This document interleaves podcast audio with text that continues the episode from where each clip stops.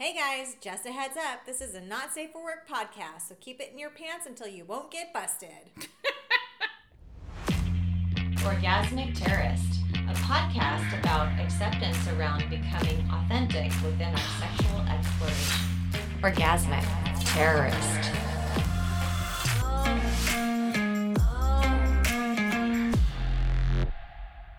Welcome to Orgasmic Terrace, here with Jenna and Sarah for the episode number three. Woo, yay! We're going to talk about relationship styles. I brought up with Jenna that I really wanted to talk about relationship styles since they're so vast these days. And I want to know when we realized our relationship style. Hey guys, I'm Sarah. We always have so much fun doing these conversations. I'm excited to discuss this topic because relationship styles outside of our traditional monogamy are not really spoken about often enough. Alternative relationship styles are on the rise and we want to give them a platform. So I'm really excited to sit down and talk about this stuff. Yay! Myself, I am poly. That for me, that means I have a husband, I have a long term boyfriend, and I occasionally have other lovers from time to time. My husband is romantically monogamous, but occasionally dates others. We also date people together. My boyfriend also dates other women and is undecided about whether he is romantically monogamous or not. He's in a self discovery phase, so TBD. We're excited to see how that le- lands out for him. Um, you asked me when and how I made the journey to where I am today. So I think for me, being 43 now and being a life relationship intimacy coach trained and still training, always learning and growing, I have such a different vocabulary and understanding of all of the different offerings out there. But I'm a baby of 1978, and that word poly wasn't around for me. There was, I grew up in a super small town. Like I hitched my horse to the hitching post in junior high, small town. And I didn't have outlets like that. I had a very diverse upbringing where I have a had, excuse me, an over sexualized father and perverted kind of sense of humor all the time versus my mother's side, which were strict Christians and it was always i always had shame around the sexual aspects of my life because the other half of my life was in the church and that wasn't respectable or okay. Not having any language around it i always found capacity for love for other people. I never felt like it was wrong but i certainly didn't understand that there were other options. Freaking in the 90s not knowing that what a swinger was at that point or what a poly or a pan or a demi or a relationship styles and then sexual choices to who we are. None of oh this. Oh my God, there's so many alphabets to that. There are no, but there. It's a good point, and I didn't have access to any of them. Again, like my town growing up had 600 people in it, and this is outside of Sacramento. I could go, but I couldn't. That's not. That wasn't my life. I didn't have the language to understand where I was or who I was or any of that stuff. Growing up further, then you start getting introduced to like the only proper word or most notable word, which was swinger. And that seemed fucking crazy sexy to me, but super dirty. I just didn't have any support again. And it wasn't an ideology where I grew up, regardless of the capital of California, it just wasn't supported.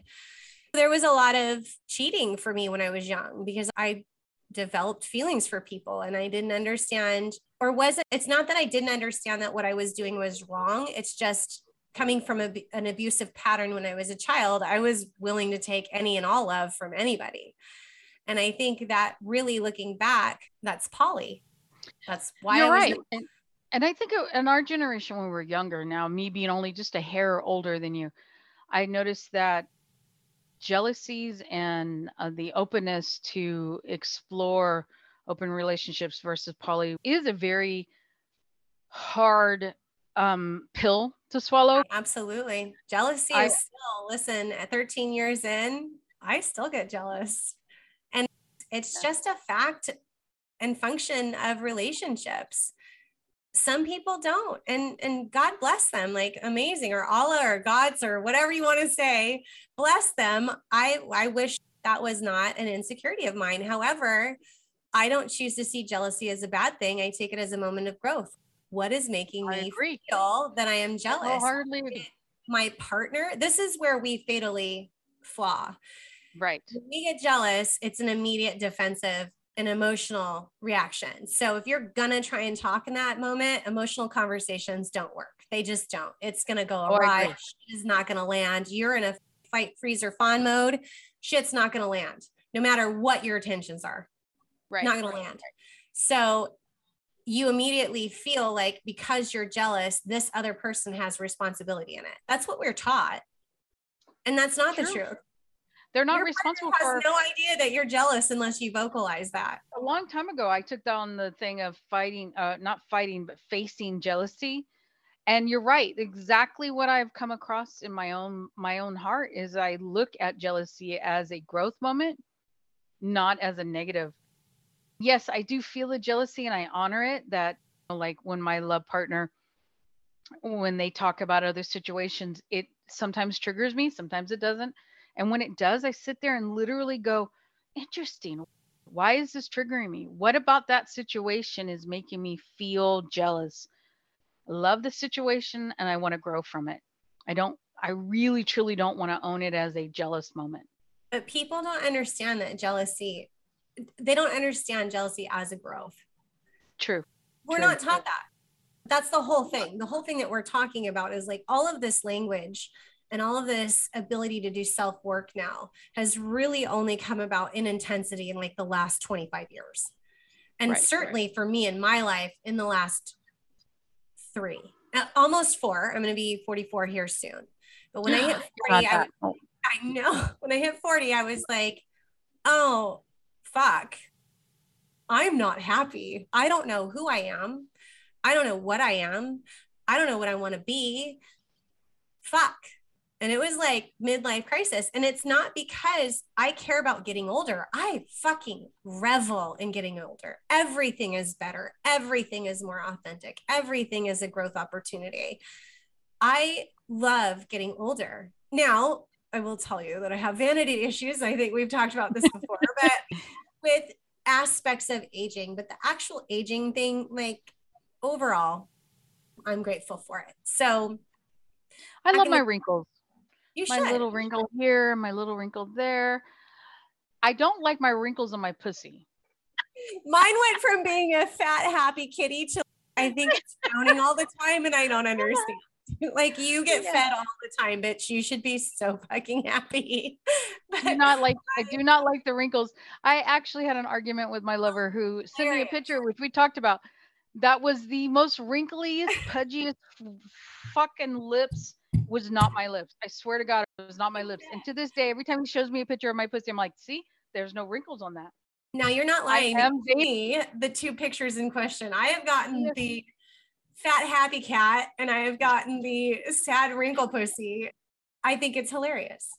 I do too. I, I, do the same love it. thing. Do you know what I mean? Like I go back and look at all that stuff because I'm we're critical of ourselves. Yeah. And the fact that I didn't honor my pussy for so long, to me, that's what it came down. I did not honor my pussy for so long. I was ashamed of it. Didn't know it existed. Amount of it that I didn't know existed. Like I, you, you made a comment recently, and I know we're gonna get back to our life choices. But one of the co- uh, comments you made on the first, second episode doesn't matter, where you explored your pussy, your first orgasm, Yeah. and you went in and explored it, and you weren't leaving that couch until you had it. I had one the other day where I put my fingers up there, but I also put my lover's cock up there too. And I had the most amazing orgasm, but I knew felt more of my pussy than I ever had in my entire life, ever. And I'm like going, really? Is that what? Oh, that's interesting. That fleshy skin there. And oh, if I do that there, ooh, that kind of feels good.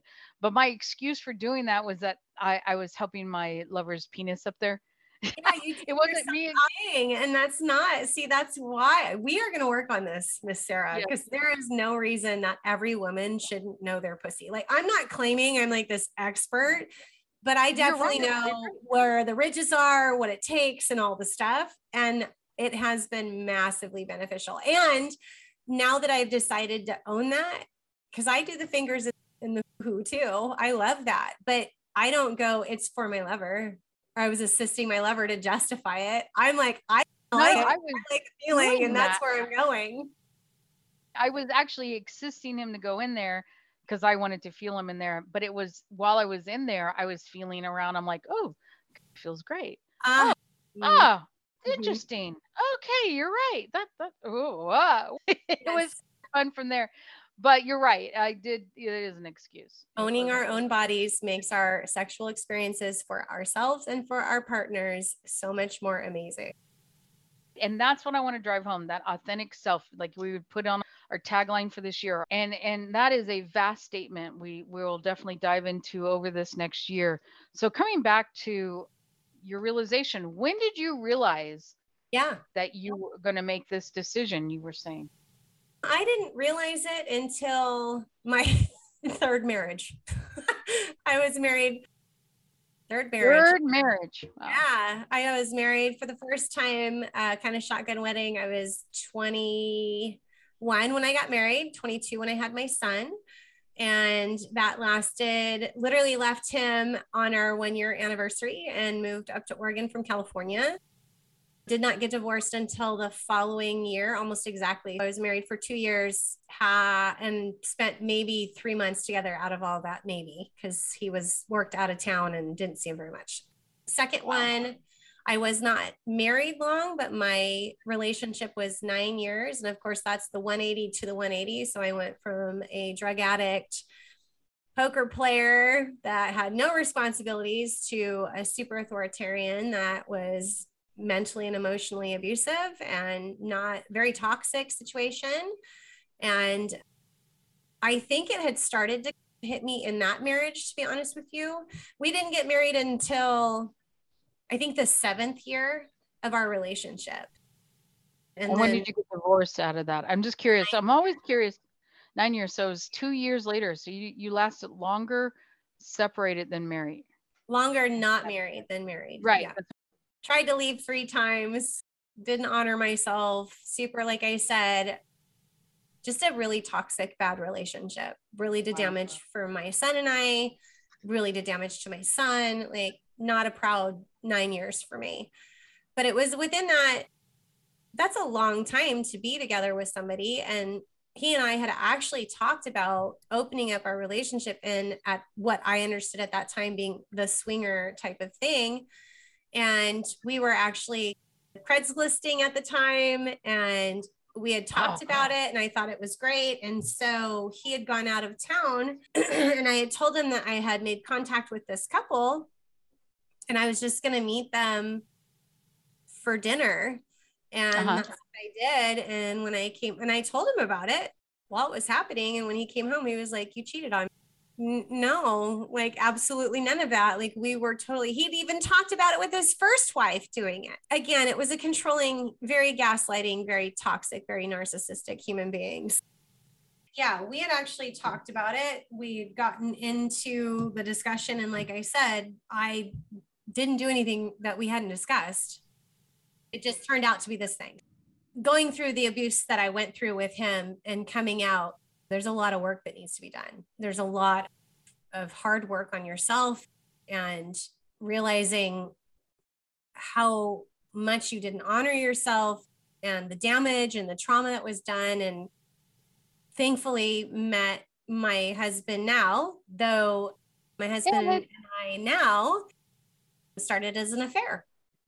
We were both really in Yep, at, at our job we met. and it was a year before anything happened. It was an emotional affair long before. It wasn't a torrid thing. Everybody wants to make affairs. torrid. It was not. It was emotional. He had an alcoholic wife at the time. They had not had sex for about four years. He was raising and still is the father of her two children, not his biologically and he stayed for the kids and i stayed for the kid. I was so beat down and denigrated into thinking that i was a terrible mom and i couldn't raise a boy because i'm not a boy and it was awful and we just met and just it just grew. He was the most amazing man. I was like i can't do this. I don't deserve happiness all these things. And yet a year into it i just was like I'm so miserable. I want to fucking die. And this guy is so nice to me. And I know he's like such a good man. And he would, he's not, I know this isn't who he is. Like me, fine. I was a cheater. Like I can say I was a cheater, but he wasn't. And so he's, he was deviant for sure. But I didn't want to do me to him, if that makes sense. Like he didn't deserve me. Yeah. It took me a year and man that poor man went through everything like so much. And we uh, finally had sex and got busted not long after that. And he was like if you want to leave i understand. Because i always said to him this is just for me. This is not going anywhere. I'll never leave my marriage because that's my son's father not his biological but the only father he's ever known. And so right. this is just selfish. I understand this is just selfish. I fell in love with him when inevitably we got busted, as we should have, where it's not a proud moment for either. Of he came to me and he was like, This happened, and my wife is going to call your husband. And I was like, He goes, So I understand if you don't want to see me anymore. And it didn't even take me a second. I was like, Absolutely not. Absolutely not. I, I cannot live without you. This is not something for me. I made the decision and I knew it was going to be horrible. And our affair made it that much worse for both of us because both of our, and I will say that not only was, do I feel that my ex husband was a narcissistic human being, so was his alcoholic wife. It was not good. We had a very hard time. And I do not advocate having an affair. It is not normal that people stay together after that. One spouse leaves, the other one doesn't. We have now been married or we've been now together 12 years. We just celebrated 12 years and we will be married. Thank you. 11 years. It wasn't supposed to happen. That stuff doesn't happen. This is not. But when we decided to stay together and implode our lives and become one person, we had a very serious conversation because I was like, don't ever ask me to marry me don't because we've both been married twice. We're clearly not supposed to be married. I'm in love with you. I will commit the rest of my life to you. I have no problem with that. Do not ask me to get married. And he was like, okay. Okay. So my current lover did the same thing to me. He goes, don't fall in love with me. And I'm like, ain't gonna happen. I'm not gonna fall in love with you. I'm not there. For me, it wasn't that. I was already in love with Ed. Ed was already in love with me. It's just I didn't think that we should be married. It just didn't make sense to me and then a year again a year into it he was he took me down to the portland christmas tree and got down on one knee and i had no idea and proposed and it was out of my mouth before i even knew. I was like uh-huh. So, your husband is pretty awesome. It, it, would be hard to, to say yeah. no to him too. Yeah. He's an amazing yes please. Yeah when we finally decided that we were going to get married and all the things we were a year into our relationship and we really just had an honest conversation about okay look we've both been married twice and we both have like deviant proclivities and what does this mean? Because i'm not trying to get married again. If i can't make it with my husband i clearly cannot make it with anybody because that man is like the easiest guy to get along with. It's definitely my fault this time if we get divorced. It's not his. He's really amazing. You made a comment previously that a year ago. Was it a year ago that you went up to him and like, our marriage isn't going to work unless no that was 40 so that was almost four oh. years ago. That was i was 40 ago. and i said i am if i don't find a hobby and if i don't figure out who i am we will be divorced in a year. That's it. Is at the end of my decision here. We just started having the conversation and made mutual decision that we wanted to see if we could have a swinger at the time, again, uneducated for both of us, like a swinger lifestyle. And we didn't care if it was sex and blah, blah, blah, blah, blah. I decided to get on a swinger platform. How about right. that? Unless you spent the money, you didn't have a lot of access to things. You could like maybe like somebody or flirt with them, but you couldn't really have a communication with them. So you have to upgrade. It's a pyramid scheme, in my opinion. Anyway, so we tried on there. Everybody likes you on there immediately, but then as well as connection, it's hard to make connection if you talk to people. So it took a month and it's as a first experience, it's it's exciting and it's torrid and it's like naughty and all these things and it inspires like so much connection and just like at that point just having it fantasy is so much the point where you're like two months in and it's man this is stupid. Are we seriously going to do this or not? But i appreciated that because you had to like take some time to evaluate and see if oh maybe this part is just enough and just flirting with people is enough or are we ready?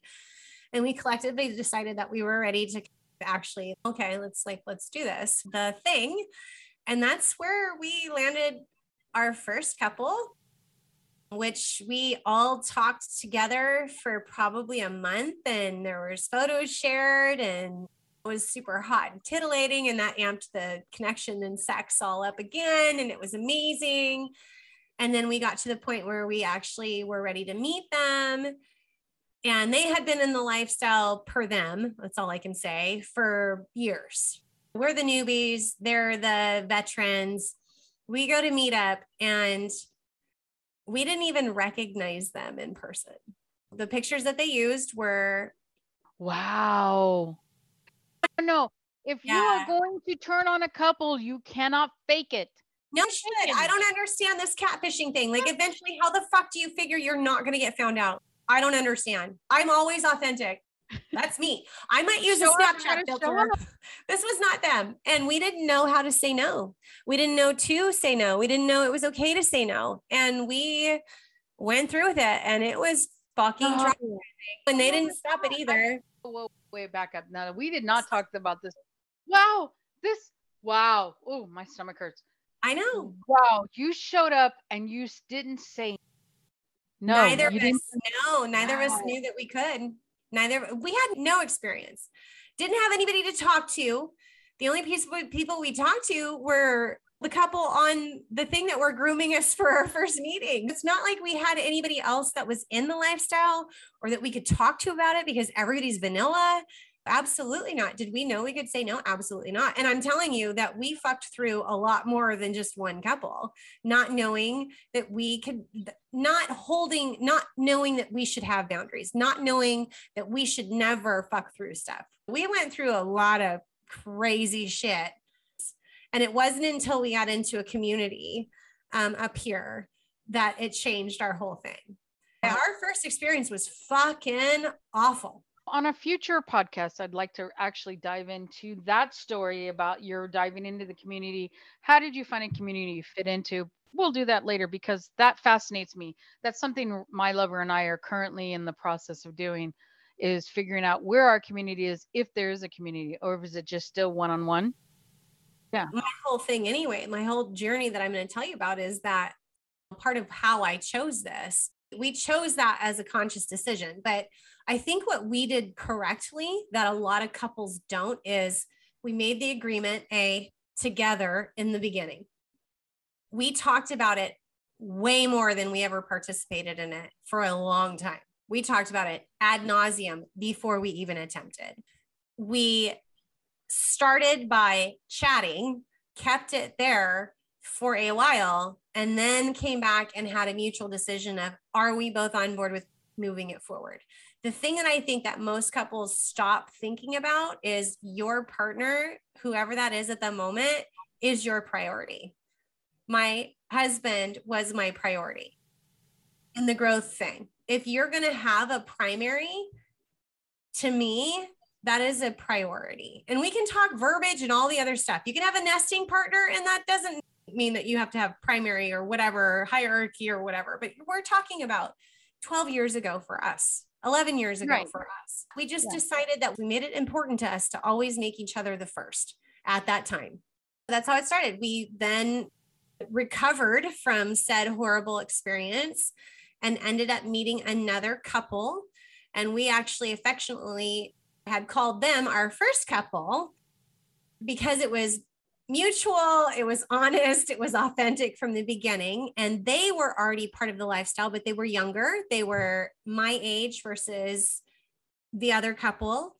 And we were their first couple. and technically they were our first couple good experience and but they were in the lifestyle they came with this amazing community and we really clicked and hit it off my husband and his wife did and i and the husband did and you have to understand when people get into the lifestyle the swinger i don't like swinger i'm not going to call it that anymore i'm just going to say lifestyle i hate that version of that thing but now how about poly and open we'll get there and an oh, open relationship is fine too. I just don't like swingers. People are gonna like yeah. swinger, and that's fine too. For me, I don't like it. It's antiquated. I like open relationship. I like so, the relationship, but I like the word lifestyle because it's in the moment. And I think I personally resonate with your belief. The fact that one moment I may be wanting to be with multiple partners, but at the next moment I may not. And it depends on who's feeding my needs at the moment. Right now, I feel full 100%. And if we haven't, we'll talk about it in the future. We just, if you are coming into lifestyle and new, I want you to know that it, that the expectation, I don't like that word either, but expectations are always like, oh, most couples decide that they are going to mutually fuck another couple or another person. The individual peoples are always going to be easier than another couple. It is so hard to find four people that are sexually attractive and or sexually to each other, to each other or just connected. I don't necessarily, I don't have a body type. I don't care. If you make me laugh, I'm going to throw my panties in your face. If you're nice to me, I'm going to fucking ride your face. Like, it's not a physical thing for me, but sometimes it is physical. And a lot of times, physical is what gets you through the door. It's so hard to find the dynamic of like couples loving couples and wanting to do that. Now, we've been very lucky. We've had several, I can count four amazing couples where we love playing with each other. And sometimes we still do. But this couple was our first foray into that. They actually have since been divorced, which was very heartbreaking. The husband and us are still really good friends, and he's with a monogamous woman now. And we just, they're our travel buddies, and they're fucking amazing. We appreciate and love them. It was really them and meeting that first couple when he was married to his ex-wife that came with this community that we lucked into a facebook group for lifestyle people. And then we started getting invited to these meet and greets that they did. And then have since opened sex clubs downtown. And we were in on that whole thing. We got very lucky in the group of people that we were in that this big movement for so many quality people were happening all together and that's really where we started. Again, the online forum where you could ask questions. And back in the day of Facebook, that was how we decided. And then my husband and I did something really smart again, where I think we made each other priorities through most of it. And we had like a million um, rules when we first got together. For fuck's sake, we had a rule that there was no kissing because it was too intimate. And it was literally, we were in a session with that not first shit couple, but I will say from now on, our first yay couple. And I literally had the husband's dick in my mouth. And I like look up at my husband. Really, I can have his dick in my mouth, but I can't kiss him. Are you serious? And my husband is has his wife wrapped around his cock with her mouth. And he looks down at me and he goes, mm, All right. And I broke off, started making out with the husband, and we broke the rules together. And but it was I, super funny that the fact that his dick was in your mouth and you're like, honey, really, really? I wouldn't mind tasting his tongue. But there is a rule in my relationship. There is a no kissing rule, which is super funny. You bring that specific rule up because it just came up like for Christmas. He's like, no kissing if we do bring anybody else in. I'm like, okay. Again, for us i'm not shaming or judging. If that is a an agreement and i will not say rule because i do not like when couples have rules it's bullshit. Again okay. words of intention for me. I think again yes. i'm going to yes, say yes, i don't like the word expectation and i would prefer understanding or goals but my boyfriend will tell you that's fucking stupid because expectations how is that not the exact same as what you're saying? You just don't like the word and I'm willing right. to compromise. Fine. I don't like the fucking word expectations. Here's my deal. I don't like the word rules. I would rather say my words of intention are agreement and my words of intention are goal and our understanding. we had all these rules and regulations and we have literally broken each rule together whether again i didn't verbalize the fact that i was like really i can't kiss the dude i had a penis in my mouth it was as we've just always honored each other in breaking it together and then having conversations. I am blessed with a partner that i don't have to guess. He's not that person that comes back six months later and he's 10 things i hate about jenna. He's a processor. I'm an instant gratification. We have communication things issues there that we have come to compromises on. Our life is compromised. Now since we have been in this again now 12 years or 11 years sorry we've grown. I've grown. My husband has no desire to date outside of him and i having fun with couples. He has no desire to date. He has no desire it is changing i will say. He's making strides in it. Like he's starting to date now a little and I'm so excited, but it assuages my guilt. So that's a little shitty of me to admit, but I am poly. I have embraced poly in the last two and a half years. Um, that's how I feel. That's who I am. It's not how I feel. That is who I am. I have the capability of romantic attachment and being in love. And to me, my love for any partner that I have, I don't care if I had one or six, would not denigrate from the others. It is specific and unique to them. I don't feel like any one person should be responsible for my happiness. I think that's unfair. My husband meets my needs in certain ways, and my boyfriend meets my needs in certain ways. And if I have a partner, they meet my needs in certain ways. I'm not, I have a rule of three though, where I only have enough in me to romantically be with two people. Like my in love, I only have capability of supporting two people sex is sex to me. I could fuck another four or five, but time and all the other things and energy wise, I keep it to a husband, a boyfriend, and a partner. And right now, I'm not really even having any partners. I'm just focusing on the husband and the boyfriend, and that's my choice. A very good conversation to have because there are so many women because of the jealousy. They don't mind having the multiple partners, but the jealousy kicks in it doesn't matter. You're going to have jealousy no matter what. My only thing right. is like my safety, my sexual safety, my sexual health. And that's the only thing that I'm super rigid about. That's my boundary. That is a rule. Like it needs to be consensual and it needs to be talked about. My personal life is a rule of 3 because I I want to show up for my partners as much as I can. I want to be as supportive as I can. And I don't feel, for me personally, that I can maintain pass through people. A husband and two lovers, a husband, a boyfriend, a lover, whatever that looks like. For me, the husband obviously is always there. I have my husband and then two two slots available. right now, I'm concentrating on just my husband and my boyfriend relationship right now. Continue to see a partner that I have been seeing or see a different partner. It's actually an aside too, because if my husband and I play and I do have a boyfriend and a partner at the time, that's a separate thing for me, but that's just sex. It's more just lifestyle stuff. So romantically for me, it's a rule of three. Sexually, for me, it doesn't matter. I could do as many, but I tend to not because I do also crave an emotional connection. Which is interesting you say about the rule of three, because in my household, in the structure I was raised in, we have a rule of three. Of course, it's not sexual, but it actually has to do with the church. If you hear the ever quiet voice or somebody tells you something and you hear it from three different sources, then it's God yelling at you to tell you to do something that you're not listening to the ever quiet voice. I do have a rule of three. So, yes, I do resonate with that very much. Maybe I should think about that. My tolerance myself and that's a boundary for me. I'm actually super okay with that. Rule of three for me. Again, just to lay it out straight, my husband is in an open relationship with his wife, who is poly, which is me. I am the hinge in a relationship right now where I have two male partners at this point, or excuse me, a husband and a boyfriend partners to me. Both of them are romantically monogamous, but can and do partake in sex.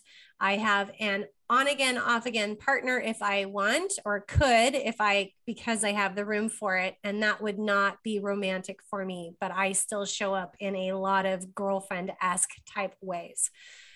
It could be more, it's just not. So for me, right now, I love I'm- your capability. I honestly, my heart and my, and a little bit of jealousy here. You show up for three individual guys sometimes successful, sometimes not successful. The reality is you show up. And I love that. I love that about you. The fact that you have the capacity, and we hear it over and over again that women do not have the capacity, but we do. Oh, see, do. I hear a different. I don't hear that. I hear that women that don't show up to one. It's nature and nurture versus hunter. I think we have more capacity because we are trained to have capacity, where men are mine and they aren't supported in their emotions and they don't know how to fucking emote beyond anger and violence, which is all they're taught is acceptable. I think men deny themselves the ability to have emotional connection with others because they're programmed to some of that. Right, that's true. Which is interesting in the fact that yes, we've talked about the two male responses and I love that because that gives me compassion when I am talking to the opposite sex yeah. that I, I fail. So in reality is I just need to let them learn at their own pace and then give them compassion. You show up, honey. You support them. I show up. I love that. My dearest friend his David.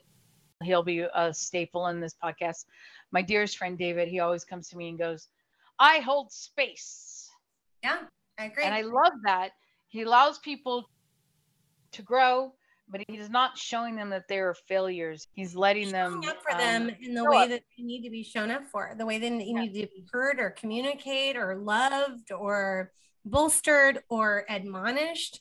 That's what right, holding right. space is, is meeting the person that you are with in the space that they are at and allowing them to authentically communicate and then asking how to support them best. It's the uh-huh. best way to be a partner and that's something you and I you have taught me, which I love. You keep you keep reiterating to me about the word listen and then checking in.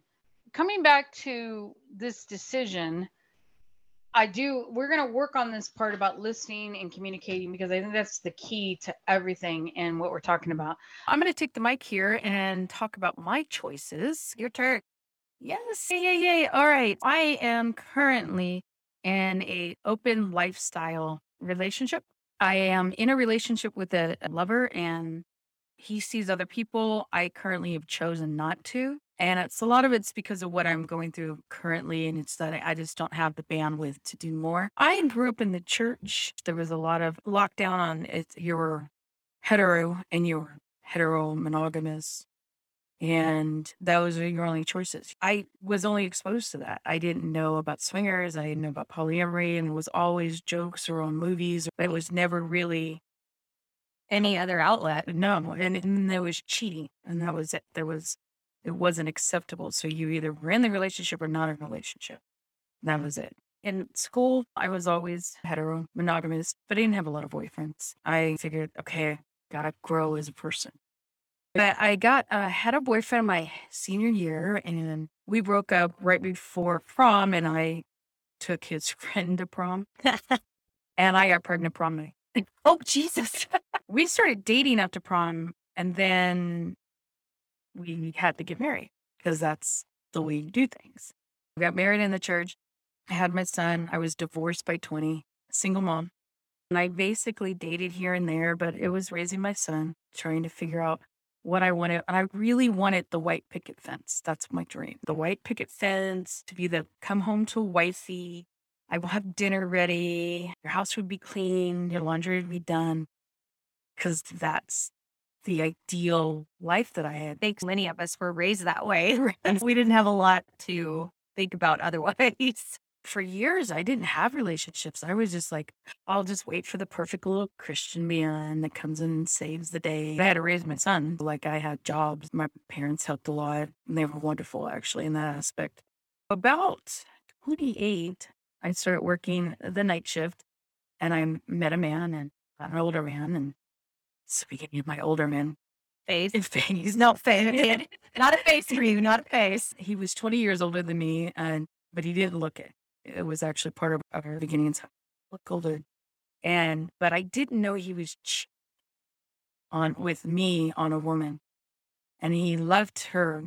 She kicked him out. Not too sure on that, and moved in with me. And so now I got him as default. He was an alcoholic, but I learned a lot from him. I want to diminish that. He he taught me and he gave a lot to me as in time and energy, things like that. It was really an awesome fit for me at the time. I grew out of that and then I started to find out that I had more self-worth than in a situation he wasn't honoring me. That's where the alcoholism came in. Gotcha. I became the people pleaser to him. So at 32, I was single again and became a serial dater. Had gotten used to sex on a regular basis. I had only had sex with selected few men, but I dated. There wasn't any apps like there were, but there was Craigslist. Yeah. And I am a serial Craigslister.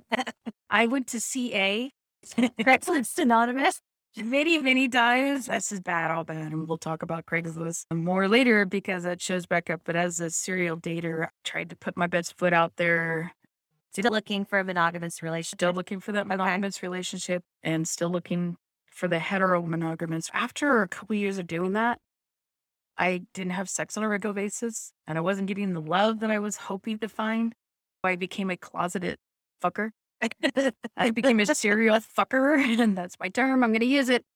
And I fucked a lot secretly. Like I would go meet people and have sex in Park Hill. That's another story later. And I did it mainly to fill holes, to feel something. I was so empty and I just needed to feel Just just connection at that Yeah. point, just like human connection, And touching and touching. Yep. And I get it. I was always a single mom. I met one of his best friend's father, which is an interesting story, and I adopted his son. And I had two boys for a long time. My his father passed away, took care of him. It was just my boys and me, and my secret of having sex with people. I found another man. He's the blue tarp man. Oh yes, the tarp stories. I was with him for a couple years, but he wasn't open for love. He was not capable of it. And his EQ was as that came to an end, and after years of being with him and going up and experiencing the tarp, I decided that I would just continue to do serial fucking. And That worked for me. No relationships, and then I ended up got an opportunity to come up to Oregon and take care of my family, help with my family because we were separated at the time. I was in California. I got up here and I was going, okay, I'm going to put my best foot forward. I'm going to date. But you like you left California, Love came to Oregon. So all of your network is gone. Like all your friends, all your family. You've got family up here that you've moved up here for, but Right. like you're trying level the playing field. We're starting over. 42 years old. Okay. And after getting up here and taking care of my father, and he passed away, I was lost. I was really lost. I had still had my one son, and my other son had become estranged at the time. My one son, which is on the spectrum, and taking care of him, taking care of my mother, and there was no time for me. And I was missing sex, and I was missing anything. Then I decided that screw it. I'm a serial fucker again, again up here. And I became a serial fucker. I got hooked up on a website where they didn't have that back in California. Craigslist had shut down its parts. And so I, on this website, I found it. we know you love dick. no, we don't. Nobody knows that.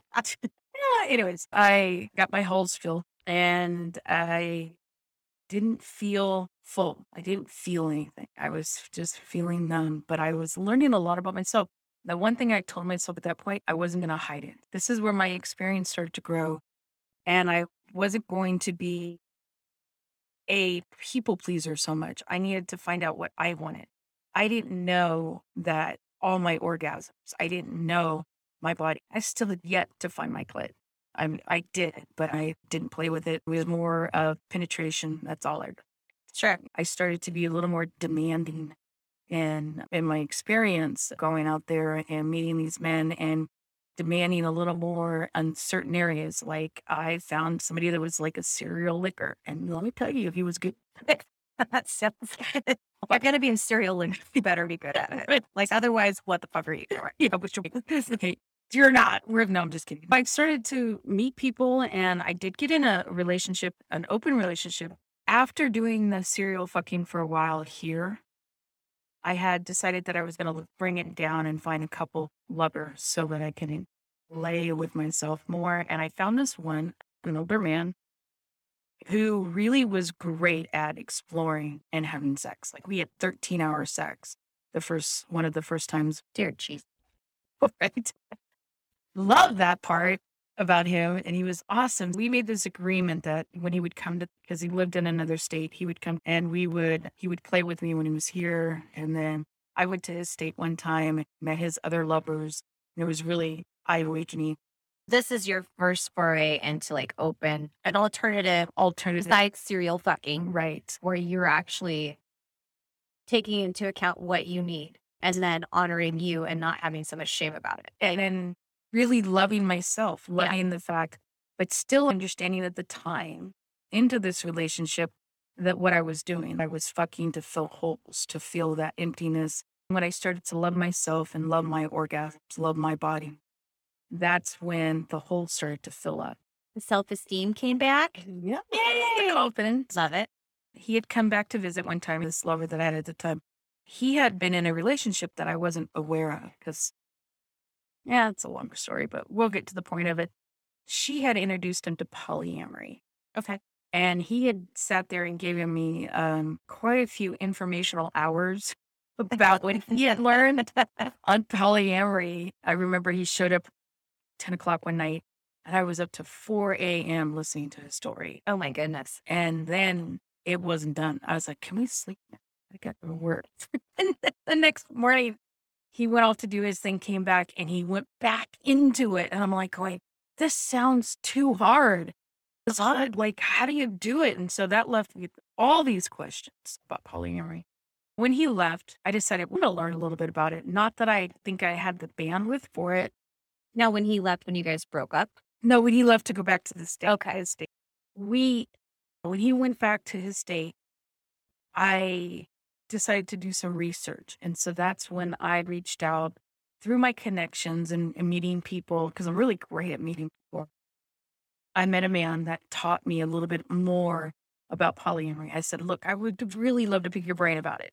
And so we sat and talked for four hours one time, just talking about all of what he learned, his exposure, what he was going through in his polyamorous relationship, why he was where he was at. He was just open and honest, and we became good friends. I actually miss him. Wish I knew where he went, but it hit dwindled. I started to realize, okay, that open relationship was okay for me. I was okay with that, but I really wanted more. I always wanted more. I always wanted to have that. would you want a partner? I wanted a partner. Okay. I really wanted a not a life partner, but somebody that was willing because I wasn't expecting anybody to come in and take on all my burdens with me, but somebody that could come and listen and somebody can come and, Hey, you, your mom's having a bad day. What can I do to make your day? It sounds like a partner. Right. Yeah. So I had more than casual sex, And but somebody that doesn't have to be a committed marriage, tie me down Right. type of shit. and something that had that good point. In depth, right? Like emotions and romance and something more than just like I'm filling my holes. Okay. Somebody that asked about my day, somebody that took time and checked in. I didn't have people that checked in with me other than family. Even my my lover from the other state, he checked in and I I was addicted to that because he would and he would take time.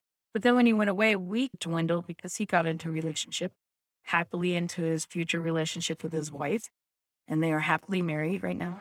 Very proud of him and his decision to take Are they monogamous now? uh-huh. They are monogamous, but they play with couples. Okay. They are romantically monogamous, Mhm. but they have sex with other couples. Right. Okay. They're in an open relationship. They are not monogamous. Okay. There you go. but they don't have it without each other. They do it together. That's totally fine. They're swingers. But By yeah, that ter- terminal. the term that I hate. Yes, yes. For, for those that don't know all the others, yes, Yes. they are swingers. So. swingers open relationship. When he went back to his state and we dwindled, it fizzled out. And I decided in my heart, I was smart enough at that point in my body sense and in my, I was stable. Like I could have a relationship, I could have a discussion, I could share myself. I was open to wanting to share, wanting to be that partner that I was going to go out for a monogamous relationship. So I did put myself back out there. Long term relationship, won it. Yay. Huh. First person I met, not wanting a long term relationship. Second person I met, not wanting a. At, online dating is nightmare. I even paid for dating services. I paid thousand dollars to join a dating service. That was when I first got here when I was trying to do the right thing before my dad passed. I had paid for this. Now, was Match and uh, Match.com, were they around at that time? Was it a service like that? No, this was a old fashioned. Remember the old video dates, but this didn't have the video. You would go to an office. She interviewed you. You would put in a database, and she would match make you. That nine dates I went on. And all of this in aspirations of finding a monogamous relationship, Correct. long term monogamous. Was it monogamous that you were looking for? It's at that time. So, white back to the white picket fence. When Yeah. I first got here, I wanted that. It was like coming up here, didn't have the network anymore that you brought. Right. I went in and signed up for this dating service, paid the money so that I could have quality dates. They were supposed to be professional. They were all professionals, but all they wanted was something that I wasn't, just fine. They were all different. That's a great story. But then my dad died. Going forward to the lover that went back to the state after he left, wanted to date again. And, but I wanted a, monogamous relationship Okay. went on a couple dates, made a couple friends that are, you know, still my friends today. But after about a year of that, just couldn't do it anymore. Just like I missed sex and it's quality sex, but at the same time I missed that connection and I realized, oh wait, yeah, I could do open relationships. Mhm. I really got into doing that, thinking about it, having multiple lovers. I started to have multiple lovers. At the time, I had, I think I was up to four at one point. Nobody checked in with me. That was fine. I got my needs met on a regular basis, which was awesome And on your terms. and on my terms. And I got to check out. I didn't have to check in with them either. That was cool. I didn't have to give them updates of what was going on in my life. It was awesome. I got introduced to BDSM. I was oh, son, uh-huh. I might like this. So I dove in that, just like I did polyamory, found somebody that was willing to teach me. got a teacher there. Then I wanted to become a master. I got a master trainer over there, and I was going to be a dominatrix. Cute little five-two dominatrix. Oh, Love it. actually, we should take pictures. Let's do it. Did all that. I was really excited and I was just enjoying my life. I had it started to get full because so I loved the feeling in myself. I loved how my orgasms they weren't Right. everybody else got to enjoy if they participated, got to enjoy my orgasms, but they really were for me. You were essentially, as you so lovingly keep calling it, filling your own hole. It's That- my hole. okay. That's beautiful. I love that. I met my lover I have now uh, a year ago. It was it, really a blind date. I showed up at a hotel room, knocked on the door, met for the very first time. Seriously. I do not know if I'm not dead like 90,000 times. 90,000 times. Fuck. I don't know either. We played and then we played again and we played again. And then the, the connection just got stronger and he kept checking in and he would check in with, I would check in with him and it, it just became we were comfortable together. And then the love showed up and that was awesome.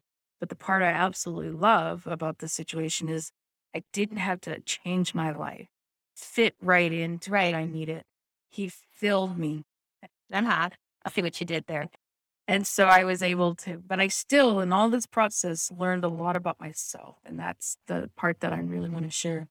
I had actually got into the BDSM world because of the podcast. Oh, interesting. I wanted to be able to have conversations with people and understand open and poly. I got learned BDSM if I'm going to talk about it. I went to the sex club on a Halloween and I handed out business cards to people that are open relationships and poly relationships. I was handing out. I still have all these wonderful friends.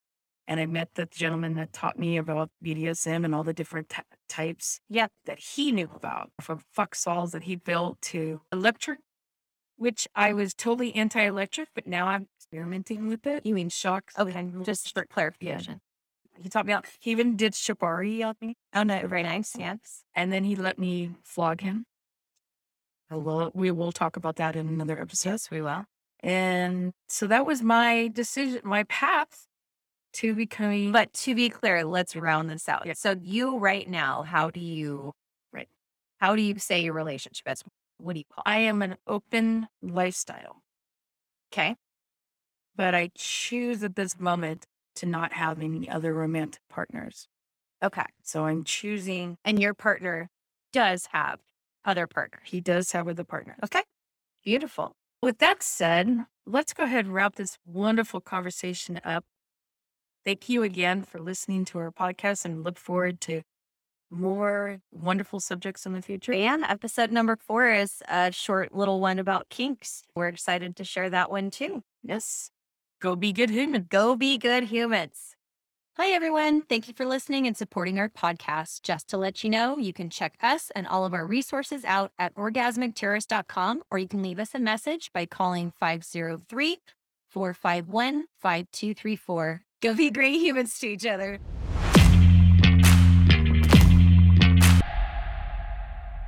I was watching actually this year for Christmas, the Bad Mother's Christmas, and there's a woman on there I resonate with. They were all at a gingerbread house making event. The one, the two mothers that are prime and proper are making these amazing gingerbreads. The one is making a cock Yeah. gingerbread. Fucking love that woman. That would be me. She was like, look, I broke my cock. Love that scene. And I love, Love- I love I want to drink with her. Yes, I want to drink with her. I want to take her out and have a go to the strip clubs and actually see her in person because in that movie, Kathryn Hahn. I want her to be my best friend in the whole entire world. Also, Right? Bell and Mila Kunis. I'm not gonna lie. If you guys ever listen and you want to hang out, we are so down. Portland, we'll take you to the strippers.